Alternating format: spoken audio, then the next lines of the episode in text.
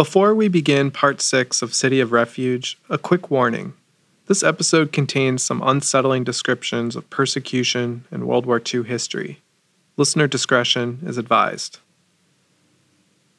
At the start of this series, I played one of the only recordings of André Trocmé that exists. The Jews were there around us.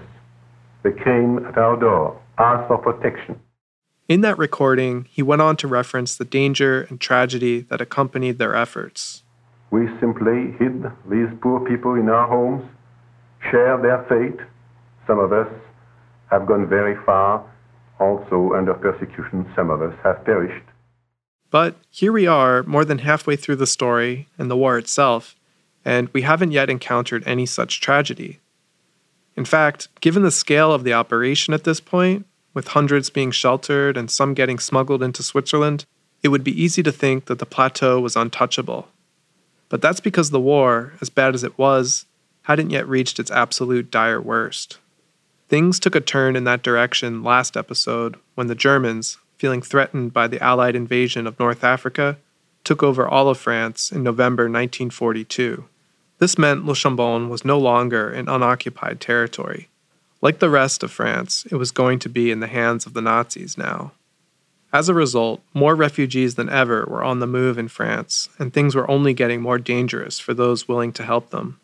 In this episode, we'll begin to see that Le Chambon, despite its luck thus far, would not escape the war unscathed.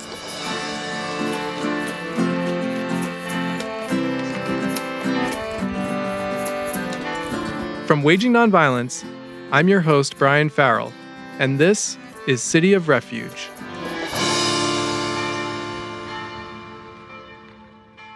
Even though the Germans were now occupying all of France, Vichy was still the greater immediate threat to the rescue operation.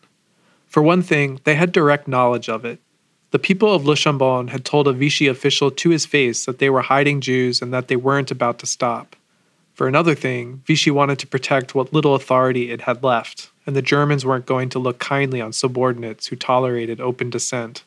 That's the likely reason Vichy ordered the arrest of André Trocmé and Edouard Theis on February 13, 1943.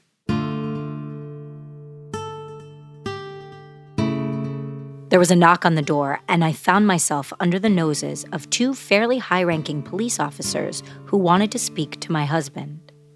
Andre wasn't home, in fact, he was out discussing the rescue operation with the village youth, so Magda invited them in to wait for his return. When he came inside, he found himself face to face with them. A few minutes later, he came out and said, That's it. I'm under arrest. Expecting that a situation like this might happen, and having heard firsthand what internment camps were like, Magda had months earlier packed a suitcase with the warm clothing Andre would need. But enough time had passed since then that the clothes got pulled out as needed. In a panic, she started to get Andre's belongings together. We're not in a hurry, the police officers told me. You can do what you need to do. So Magda took them up on this opportunity to prolong what remaining time she had with her husband. She packed the suitcase and then told the police officers that it was supper time. You can eat with us, I said. They were extremely surprised. I didn't do it out of generosity, you understand. It was time for our meal, that's all. They were embarrassed. One of them had tears in his eyes. Magda then asked if she could call some of the other town leaders and let them know what was happening. Oh no, they said. No one can know that Andre Trocmé is being arrested. It turns out they had taken some precautions to avoid this, namely cutting the Trocmé's telephone connection but a close family friend happened to stop by, saw what was going on, and ran to alert the villagers. Soon enough, people were lining up to enter Andre and Magda's home with gifts. They came in, wished Andre luck, gave their offering, and then left. It was really quite moving. Someone even gave Andre a roll of toilet paper, which was extremely precious in those days. It was only much later that my husband discovered it contained Bible verses, devotionals of encouragement. They were written hurriedly, every which way, so that the pastor could have messages from his parish, even in his camp or prison. Another person gave Andre a candle, but without matches to light it. And the police officer, the one who had tears in his eyes, took a box of matchsticks out of his pocket, and put them on the table. Meanwhile, outside the house, students from the Cévenol school also lined the street. When my husband came out, he walked between the two lines of supporters, who began to sing.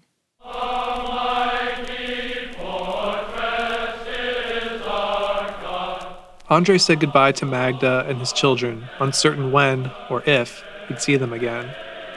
Then he got in the police car and they drove to pick up his friend and colleague, Edouard Theis. The two spiritual leaders of what was, at the time, the largest and most successful resistance movement in France were now under arrest. And what that meant was unclear. Maybe the movement could go on without these leaders. After all, as I mentioned last episode, everyone on the plateau was a leader in their own way. However, it's possible that the departure, and who knows, even death, of two beloved preachers might be enough to completely demoralize the plateau. Well, we were worried because we didn't know what was going to happen. That's Andre's daughter Nellie, who remembers at least being relieved to learn that her father wasn't going to a German concentration camp, but rather a French internment camp several hours away. It was full of communists, of underground people who had blown railroads up, the rough cut of society. But it was not an hmm. extermination camp. These communists weren't exactly thrilled to have a couple of Protestant pastors espousing nonviolence in their midst. Not only did they disagree on religious and ideological levels, but they suspected Andre and Edouard might be double agents or plants placed among them to gather intelligence. Then they saw what my husband and his friend were really like, and that was when the men began to have experiences of real friendship and sharing. Andre and Edouard managed to get permission from the camp's commander to hold Protestant church services. With little else to do, a few of the communists attended. And as they heard the pastors talk about things that mattered to them justice, equality, and human dignity word began to spread through the camp. The services quickly became a popular activity. Discussion groups formed and classes were organized.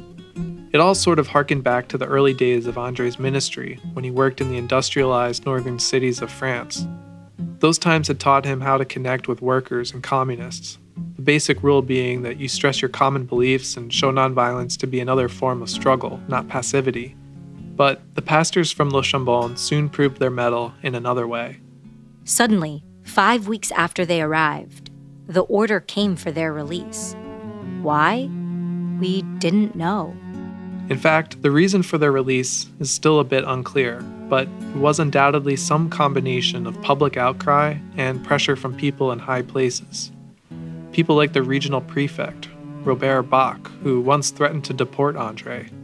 For some unknown reason, Bach lied to Vichy, saying the people of the plateau had been won over to the policies of the government and that the arrest of the pastors was having the effect of reversing that progress. It could be that Bach was just covering his own tracks for not being able to control the situation better. Or perhaps Andre and the people of Le Chambon had earned his grudging respect. Either way, this lie no doubt contributed to the decision to release them. There was just one problem. At the last second, the director of the camp told them to sign a paper that said, I pledge to support the government of Marshal Pétain. He was the head of the Vichy government, if you recall. So this went against everything Andre and Edouard believed, not just politically, but religiously. And according to the stories that I've heard, it was actually my grandfather who called this to Trocmé's attention. That's Mark Whitaker, grandson of Edward Theis. And as soon as Tocquemay focused on, on this condition, he said, We cannot do that. It is a matter of conscience for us. The director couldn't believe what he was hearing, as Andre continued to explain. If we make that pledge and then break it, as we surely will, we make ourselves liars, and that is a violation of the ninth commandment. We are forbidden to bear false witness. The camp director tried to convince them it was just a formality and didn't mean anything, but the pastors were insistent. They did not sign it and were immediately returned to the camp. When their fellow prisoners heard the news, they mocked the pastors and their commitment to Christianity and nonviolence, arguing that you have to fight dirty against dirty opponents. Andre and Edouard weren't in any mood to argue with them. They knew the decision not to sign that paper might have sealed their fate. What they didn't know, however, was that people were still working to secure their release. and it seems likely the head of the Protestant church, a man who had long opposed Andre's radical beliefs, may have been one of the people who convinced the Vichy prime minister to make it happen. A few days later, a telegram signed by the prime minister arrived saying the two pastors must leave immediately. The paper they were required to sign had been amended, basically exempting them from the pledge. The pastors quickly assembled their things, much to the shock of their fellow prisoners, who gathered together one last time to sing the traditional song of goodbyes.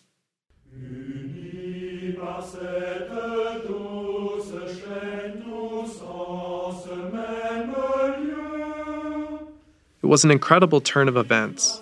Had they stayed just two days longer, they would have been sent to a death camp in Eastern Europe, because that's what happened to their fellow inmates. Several hundred of them, none of whom were heard from again. Was this just a lucky coincidence? Perhaps not. Surely someone in Vichy knew about the deportation in advance and decided to have the pastors released before it happened. One explanation is that they were worried about the possible unrest that would spark on the plateau and Protestant France at large. Another explanation is that Vichy could also see that Germany was losing the war by this point. The Russians had just won at Stalingrad, wiping out a year of German gains. So, it was time for Vichy officials to start thinking about saving themselves. Letting some pastors go free might earn them a few points down the line should the Allies win.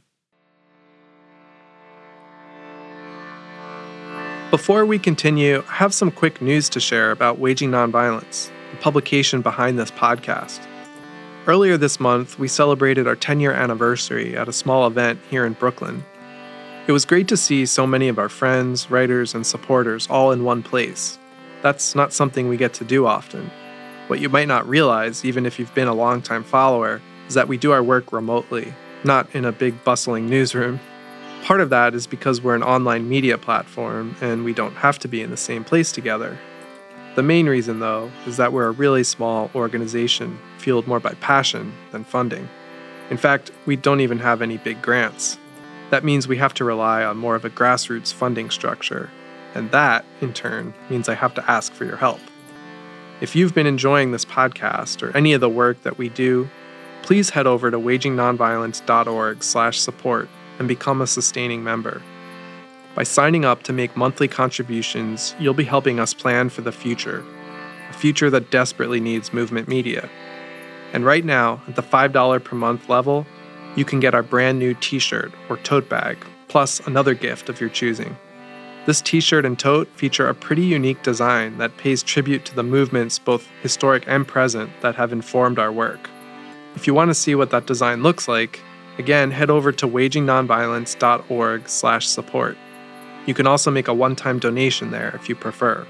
All contributions are tax deductible. So, thanks in advance to anyone who can help us get our second decade off to a strong start.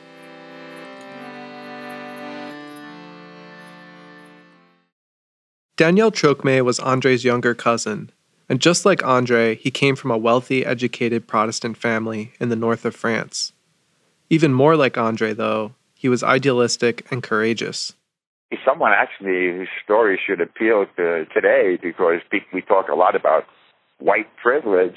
And Daniel was the, he he saw himself as someone who was the the son of privilege.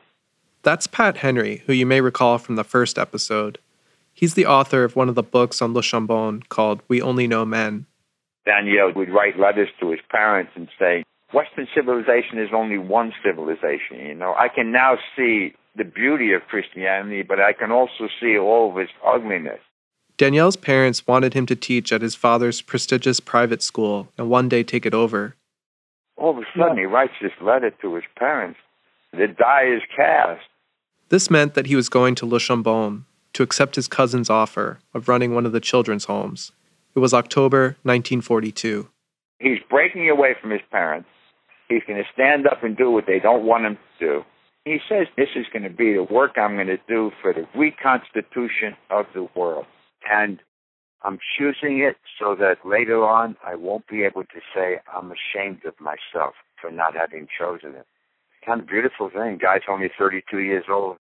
Like the other children's homes in Le Chambon, the one Daniel took over had a name, Les Grillons, or the Crickets, and one of the children in his care was Peter Feigl. But as a 13 year old, Peter recalls not fully appreciating Daniel's dedication and sacrifice. I think the, the greatest injustice that I did him was when in the springtime he presented us with uh, with a pair of sandals which he had fabricated from old uh, automobile tires and I rejected them and said you don't really expect me to expect me to wear such awful things.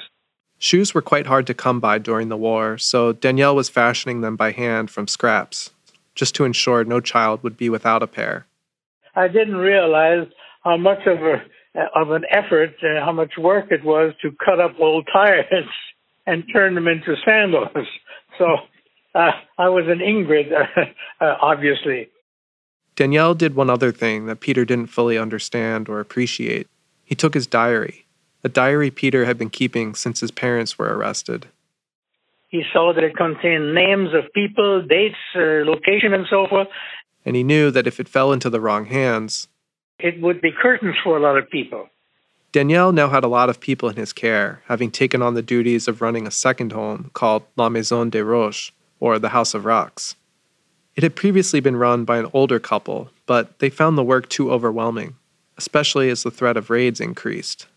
What's more, the House of Rocks was a riskier place to be in charge of, Rather than sheltering small children, it housed young men aged 17 to 35. So Andre may ask Daniel, would you take over that one? And he agreed to do that one as well. But it wasn't long before the House of Rocks ran into some trouble. While there are conflicting reports of what happened next, it seems some German military police stopped by one afternoon in late April 1943. They were searching for an army deserter, and while they didn't find him at the House of Rocks, they found enough to make them rather suspicious. It was probably impossible to go in that house and look around and not realize that half of these people uh, or more were Jewish. Regardless, the Germans left that day with the House of Rocks squarely on their radar. There are differing versions of what happened next, but the basic gist is that they returned a month later and arrested someone by the name of Ferber. It's unclear if he was Jewish or another deserter. I have no idea how he got there and I had no idea how the Germans um, found out he was there.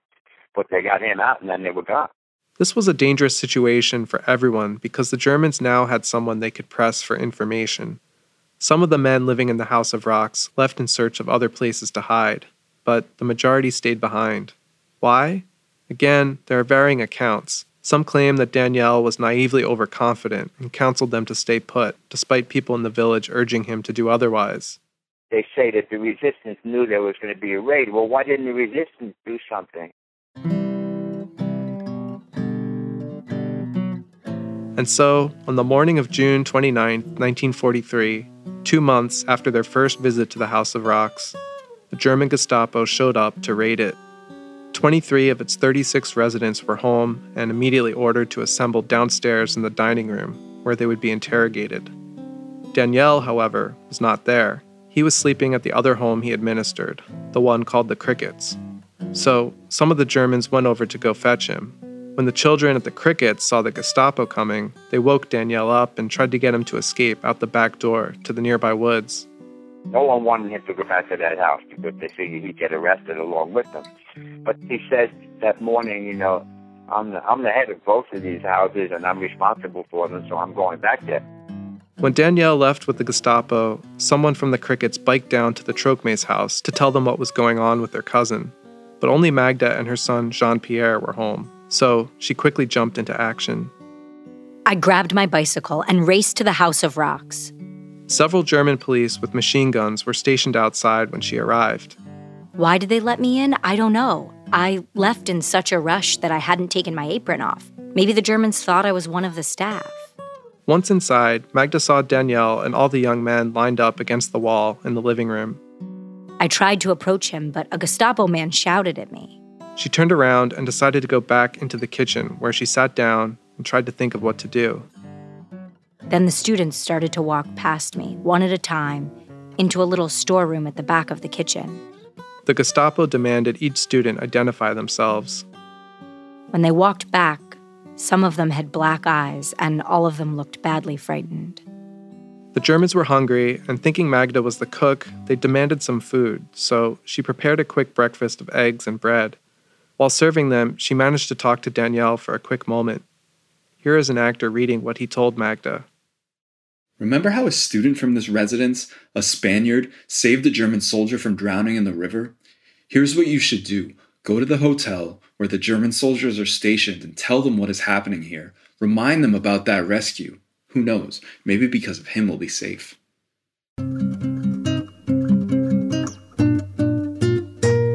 Magda had no trouble leaving. She got on her bike and rode into town, to the hotel Daniel had mentioned.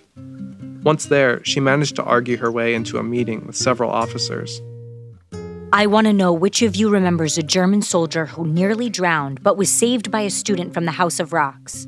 One of them said he remembered, so Magda began to explain what was going on. The Germans, however, didn't seem too interested.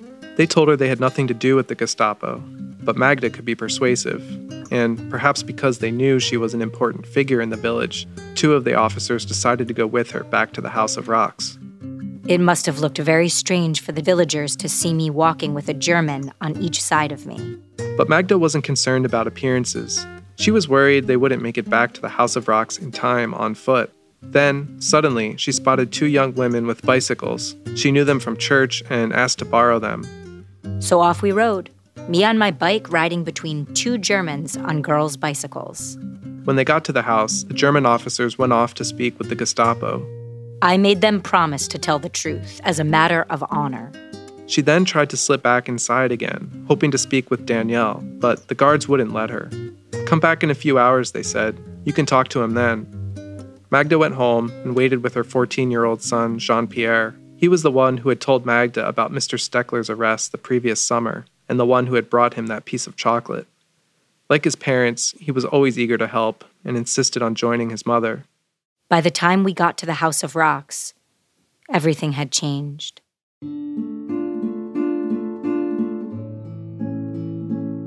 The students were lined up outside and Daniel was with them. Meanwhile, nearby, two or three members of the Gestapo were whipping a young Jewish Dutch boy with a strap, shouting, Jewish pig! Jewish pig! The atmosphere was horrifying. Magda was able to approach Daniel, who tried to reassure her. Don't worry about me. I'll go with my students. I'll explain things to them and I'll defend them for as long as it's possible. Please, write to my parents and tell them what happened. I'm not afraid, and this is my duty. Then, one by one, Daniel and 18 of his students were loaded onto trucks and driven away. Magda and Jean Pierre were devastated. It seemed none of their efforts had worked. Once back inside the house, however, Magda realized one glimmer of hope. There was Pepito, the Spaniard who had saved the German soldier. The German officers had kept their word. But my hope, as was Daniel's, had been to save several, or even all of them. As it turns out, the Gestapo left behind four other students for inexplicable reasons. So, five of the 23 residents present at the House of Rocks that day were safe. But no one knew what was happening with Daniel and the other 18. They could only guess it was bad, maybe even the last time they would see them. On our way home from the House of Rocks, Jean Pierre announced, When I grow up, I'm going to get back at them. Somehow, amidst the emotion of the moment, Magda held firmly to her ideals. Jean Pierre, you know that we shouldn't try to get back at people. War might resolve a few conflicts, but it causes many more. You know Papa and his ideas about nonviolence and love for others. We have to understand and forgive. That's the only way we'll get anywhere. Not everyone will agree with this, of course. Forgiveness in the face of such brutal injustice is hard to comprehend, but that's the level of commitment Magda and Andre Trocmé were operating at. All Jean Pierre could say was, Oh, Mama, it's so awful. And after that, he did not say anything else.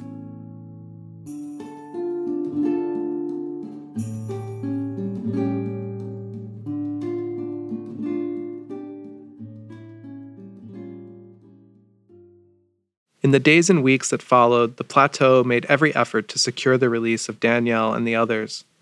Even Prefect Bach made requests for their release. But the Germans would have none of it. Making the raid on the House of Rocks the only truly successful Vichy or Nazi raid in Le Chambon during the war. We'll talk more about what happened to Daniel in a later episode, but for now, it's important to note that the raid represented more than just a routine roundup of Jews. After all, Daniel and at least 10 of the other 18 people arrested weren't Jewish. So the raid on the House of Rocks had to be seen as something more. It had to be seen as a warning to those plotting resistance of any kind.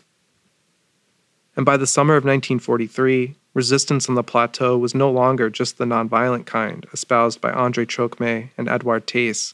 Groups of young men were flocking to the plateau with an interest in taking up arms. Why? The Germans had enacted a law several months earlier requiring young French men to be sent to Germany to work in its depleted factories and farms. And, not surprisingly, it was highly unpopular.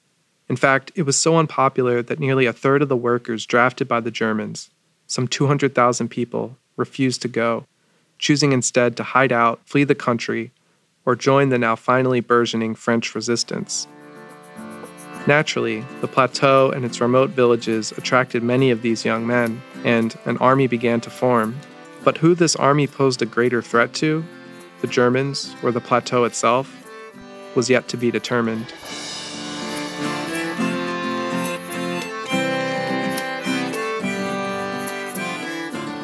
On the next episode, somehow she she was working to save Jewish people, and she never got false papers for herself she had the most famous Jewish name in the whole goddamn country, right? City of Refuge was written, edited, and produced by me, Brian Farrell.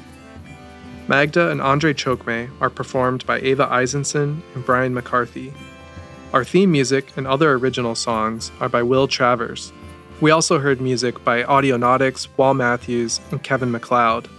This episode was mixed by David Tatasciore. For more information, please go to our website, wagingnonviolence.org. There, you'll find a transcript, photos, a list of our sources, music used, and much more.